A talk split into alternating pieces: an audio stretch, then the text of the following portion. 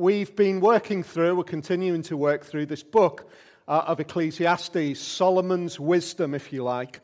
And um, I, I, noticed, I listened to, uh, we were away last week, I listened to uh, what you talked through last week. It's really interesting. We've mentioned Nietzsche twice in the past two weeks. So, if those of you who are really into that kind of philosophical stuff, you might find that interesting. We're not, not going anywhere near Nietzsche this afternoon. Uh, but we're going to look at two poems. Uh, and really, the issue that we're looking at this afternoon is twofold. This chapter is about time and life. So here's the question What kind of life are we going to live? Or to put it in slightly different language, which is really appropriate for those of you who might twig onto this, uh, which life are you going to choose? Some of you, yeah, you with me? Here's the first poem Choose life, choose a job, choose a career, choose a family, choose a really big television, choose washing machines, cars, compact disc players, and electrical tin openers. I'll not go through it, but it concludes like this choose rotting away at the end of it all. Wow. That's amazing, isn't it? Those of you who are, who are kind of switched into that, you'll know that that was from 20 years ago, 21 years ago, actually, 1996. It's taken from Irvine Welsh's Trainspotting, And in lots of ways, the sentiment, the feeling, the thought of that is just written through the book of Ecclesiastes. It's a question about life, the futility of life. What life am I going to choose? How does the anti hero and the hero of the story respond to that? He says this I chose not to choose life, I chose something else. And the reason? There are no reasons. Who needs reasons when you've got heroin?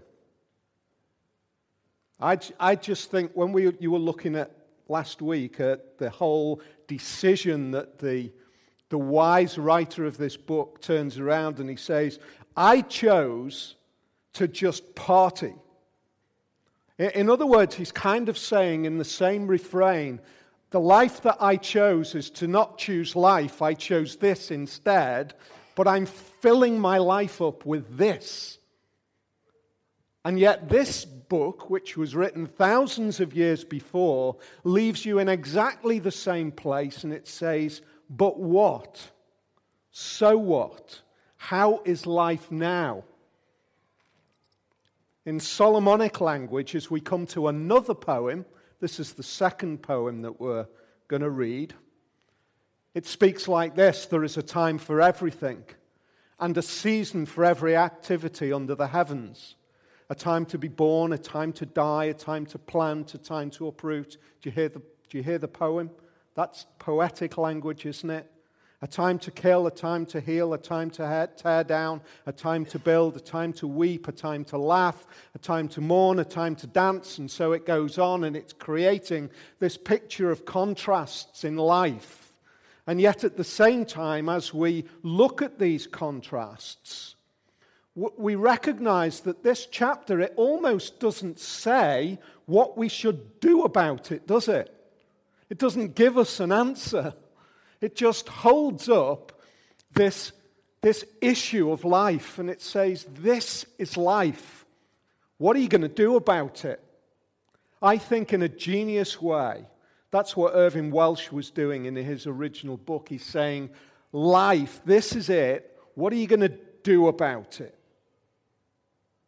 How do you respond?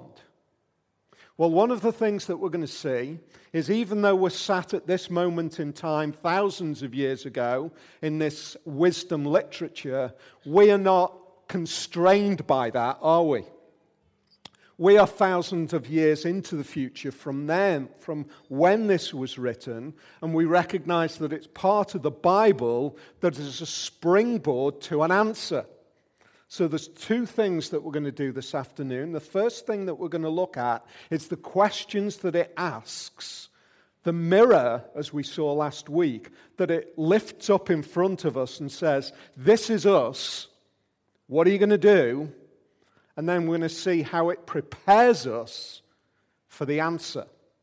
So that's our journey this afternoon. The first thing that we see as we look at this is that this is a, it's a picture of life, and yet at the same time, it's, it's impossible issues to resolve.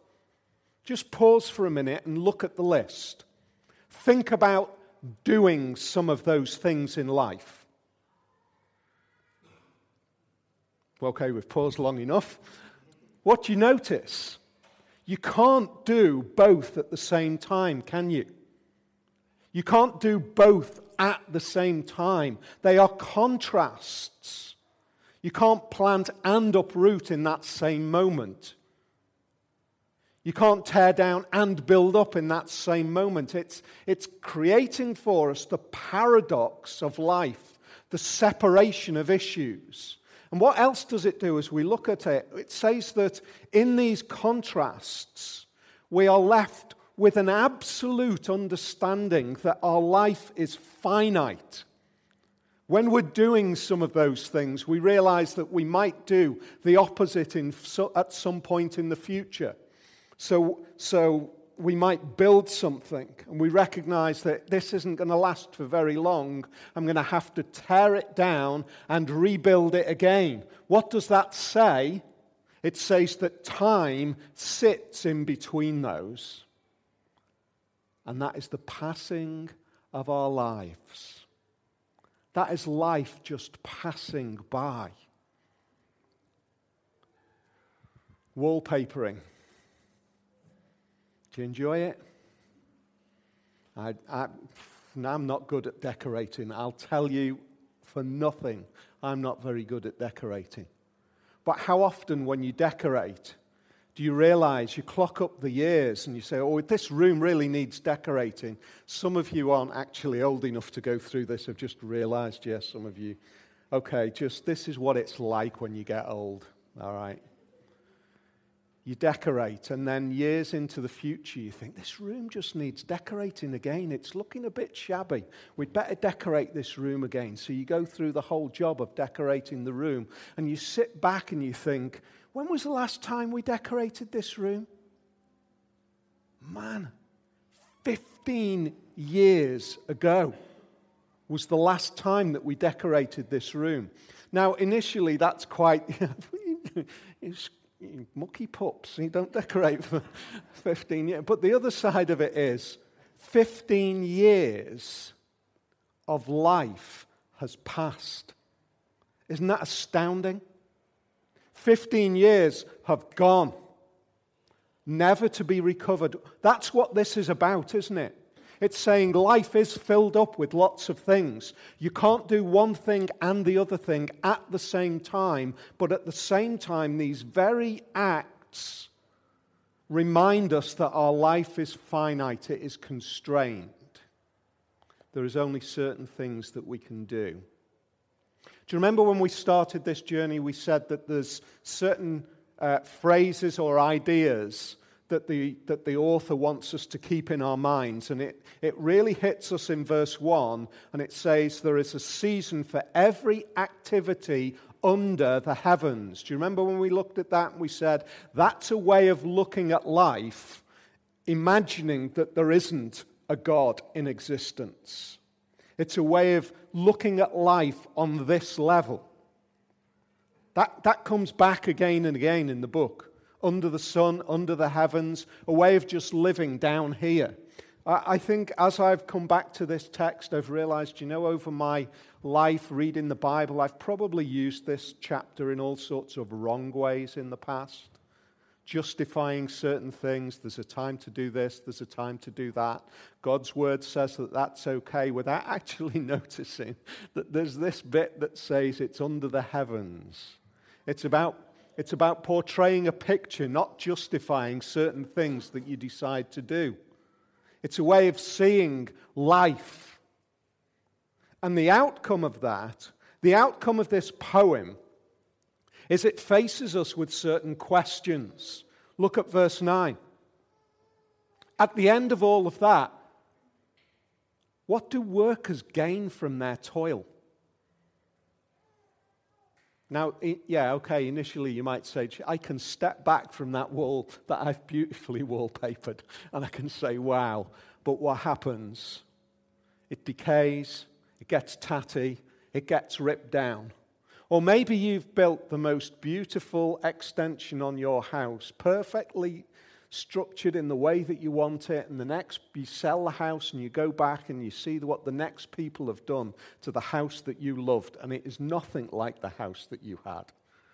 They've torn down all sorts of things, they've changed this, they've changed that. What do you gain for that?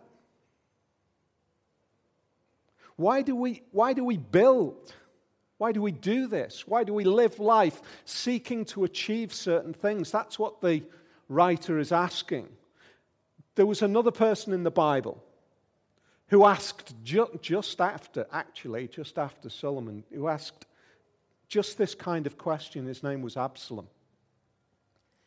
This, he, wanted to make something of himself, but he, he wanted a heritage, he wanted to be remembered.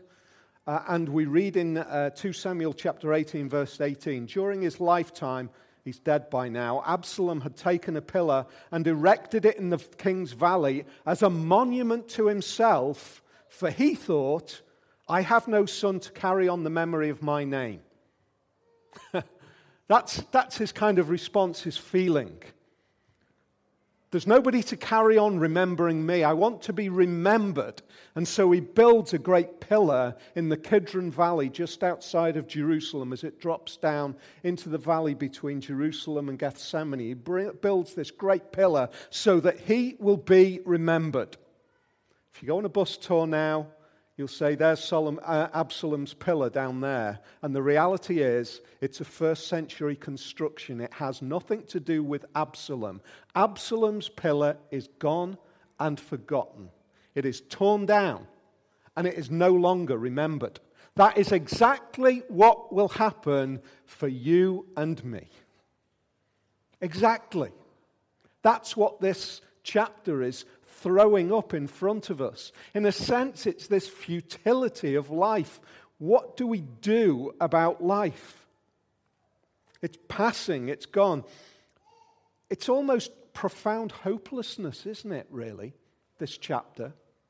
It really is deep. We're going to get happier, by the way. It's going to get better. Another question Another response a reflection in verse 11.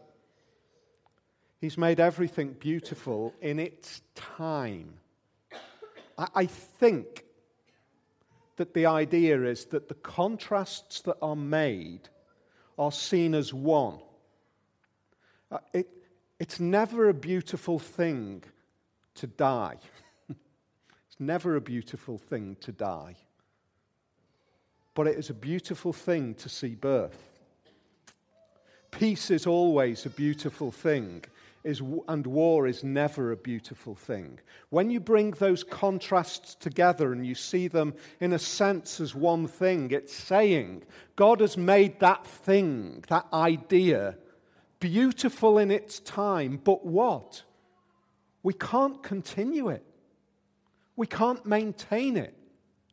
The beautiful thing is slipping through our fingers and we have no control over it. I think that beautiful thing idea is really important. It's taking these contrasts as one item and it's saying, Isn't it beautiful? But it's only for a time, it doesn't last. The beauty, no. No, that, that's probably, probably a bit political. There was a time when the beauty of democracy in America was an amazing thing, but I'll not go there.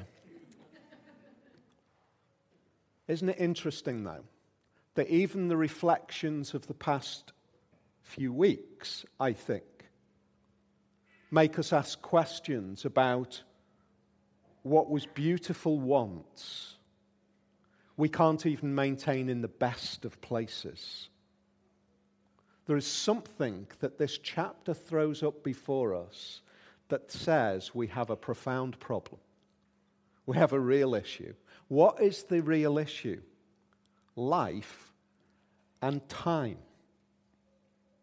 I wish, do you know what? Um, Rachel has this kind of standing joke about me. The number of things that I wish that I'd been able to do for a, for a kind of career. So many things that I'd love to have been able to do. I still would love to be able to do lots of things.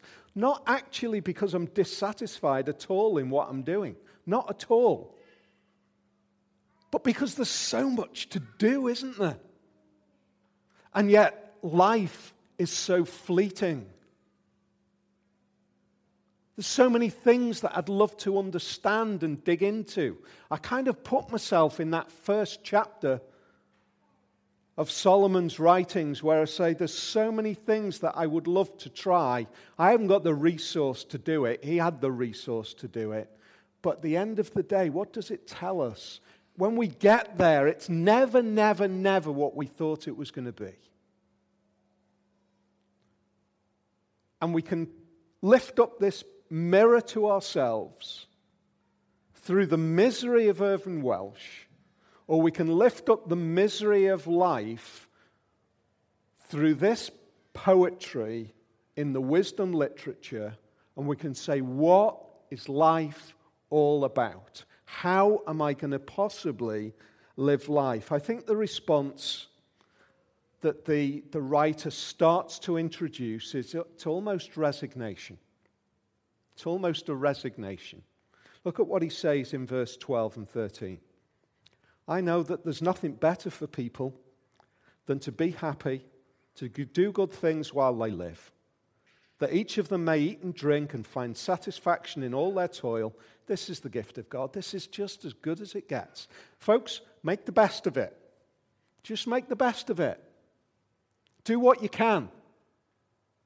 That's one response, isn't it? It's kind of resignation. I look at this, I can't do anything about it, so I'm just going to try. And yet, the trying hints at something.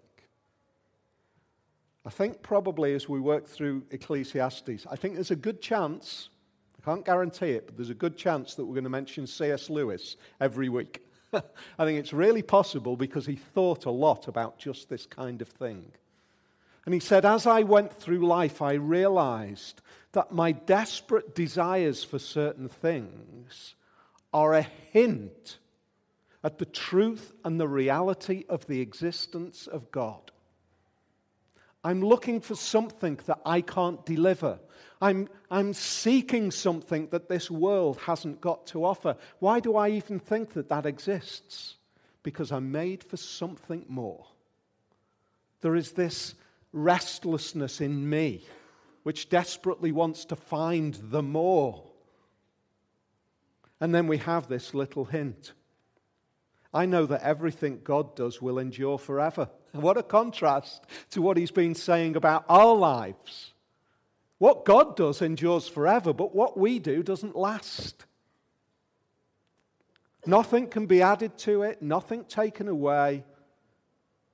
God does it so that people will fear him. That isn't be terrified of him. That's actually realize the difference between me and God.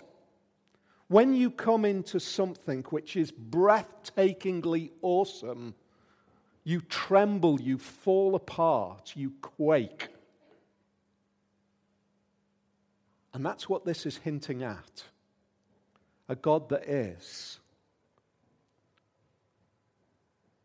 Look at 15 and 16. Whatever is has already been, and what will be has been before, and God will call the past to account. So there's some sort of what? It's just going on in this cycle, this hamster wheel. This we mentioned. Uh, oh, I can't remember the movie that Ash mentioned last week that, that dealt with exactly this. Do you know? I didn't go to movies for this particular illustration. They say that you can tell a lot of a person from the music that's on their phone, apparently. So here's a few of mine Led Zeppelin, Mozart, the Beatles, the jam. Doris Day. It's true. Doris Day. It's a guilty pleasure. I love Doris Day. she sang Que Sera, Sera. Whatever will be, will be. Kind of strange, isn't it? The way all of these things about life just constantly keep pouring in and in and in and saying, What? What is life all about? Do you know what I find really fascinating about this chapter? What I find fascinating about this chapter is the very end of it. Verse 22. So I saw that there is nothing, let me read it from here. So I saw that there is nothing better for a person than to enjoy their work because that is their lot. It's back to that do what you can. But there's a desperate question on the end of this. For who can bring them to see what will happen after them? Who can bring us to see what will happen after? I think that's almost in a deep seated, desperate kind of way the wisdom literature saying, What is there that's going to be more? What's going to reveal the more to me? And we sit 2000 or so AD after Jesus. Because precisely this desperate cry that we see held up in front of us, I would suggest, is answered in Jesus. This life. I am desperate for life. Who's going to tell me what's beyond? Who's going to tell me what will be made of it beyond? Who's going to connect me with that greater something? What? That life that what? That ends? That we're just like the animals? No. no, that says, how is my life connected to something that lasts? It's the play of Absalom. I want to be remembered. I want to live. I don't want to be, die and be forgotten. I want to live. What life is it? It's a life which is not constrained. It's a life which doesn't begin and end. It's a life which continues. It's what? It is eternal life. It is one of the most amazing concepts that Jesus proclaims in response to the desperation of this chapter. It is one of the most amazing concepts. He says, Life, why do you feel like this? because you're made not to die. You're made never to face the sadness of those things which at times are beautiful. You are made always only ever to build and to build and to build and to make good and not to tear apart. You are made for peace. You are not made for war. You are made for life. You are not made for death. That's why we feel the way we do. It is the most amazing concept that Jesus says. I have come to bring you life, he says. Now, I want to ask a question How? Jesus comes into this world, and he is what? He is the moment where eternal life connects with this finite natural life. But it culminates in yet another moment. It's a moment which he talks about time and time again. My hour has not yet come. My hour has not yet come. My hour is nearly on its way. My hour is about to arrive. My hour is now. It's a moment in time, which is what? It's a moment where Jesus stands in that gap between eternity and time, and he dies nailed to a cross. That is Jesus' hour that he's been preparing us to, not preparing himself for, preparing us in the narrative to be ready for this hour. What does that hour do? As I, as I thought about that, I thought, you know what? There's something really incredible about that hour. In that very moment, the triune God kills and heals at the very same moment. Isn't that amazing? As Jesus dies, we live. As war is raged, peace is forged. As the power of Satan is torn down, life is built. Isn't that incredible? Doesn't it point to the difference between us and God? That the wisdom literature is trying to make us see we can't do both.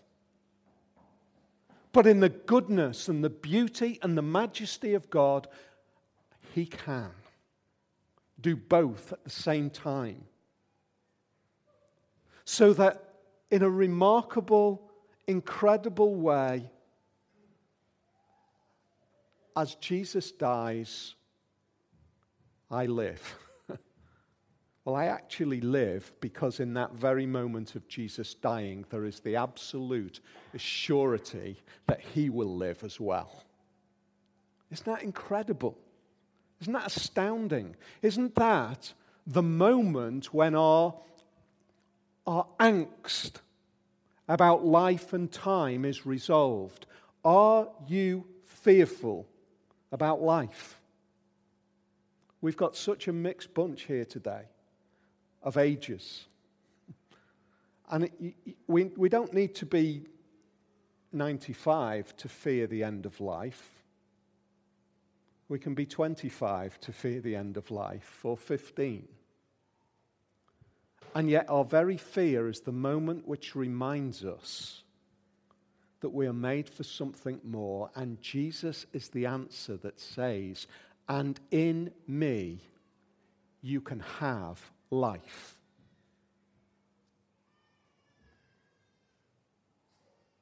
I have come that they may have life and have it to the full, Jesus said. I give them eternal life, and they shall never perish. No one will snatch them out of my hand. I believe that. I believe that everybody who trusts in Jesus for eternal life receives that. And I know so many people who have believed and held on to that, and they have died. Does that mean that the Bible has failed? No.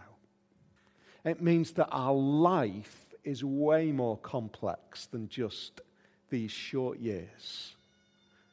We are made to live eternally, and we live eternally in Jesus.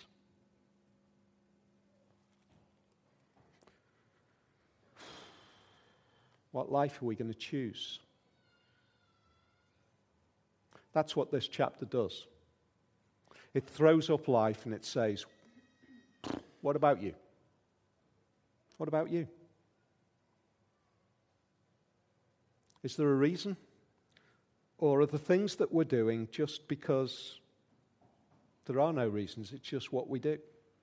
Or are we saying, no, unlike Renton, my life has meaning, it has purpose. The decisions, the things that I choose to do are rooted not in my own sense of feeling, but in a life in Jesus. I hope that as we continue to journey through this book, that the hope that Jesus brings and the life that he offers is the antidote to the angst that we experience so frequently.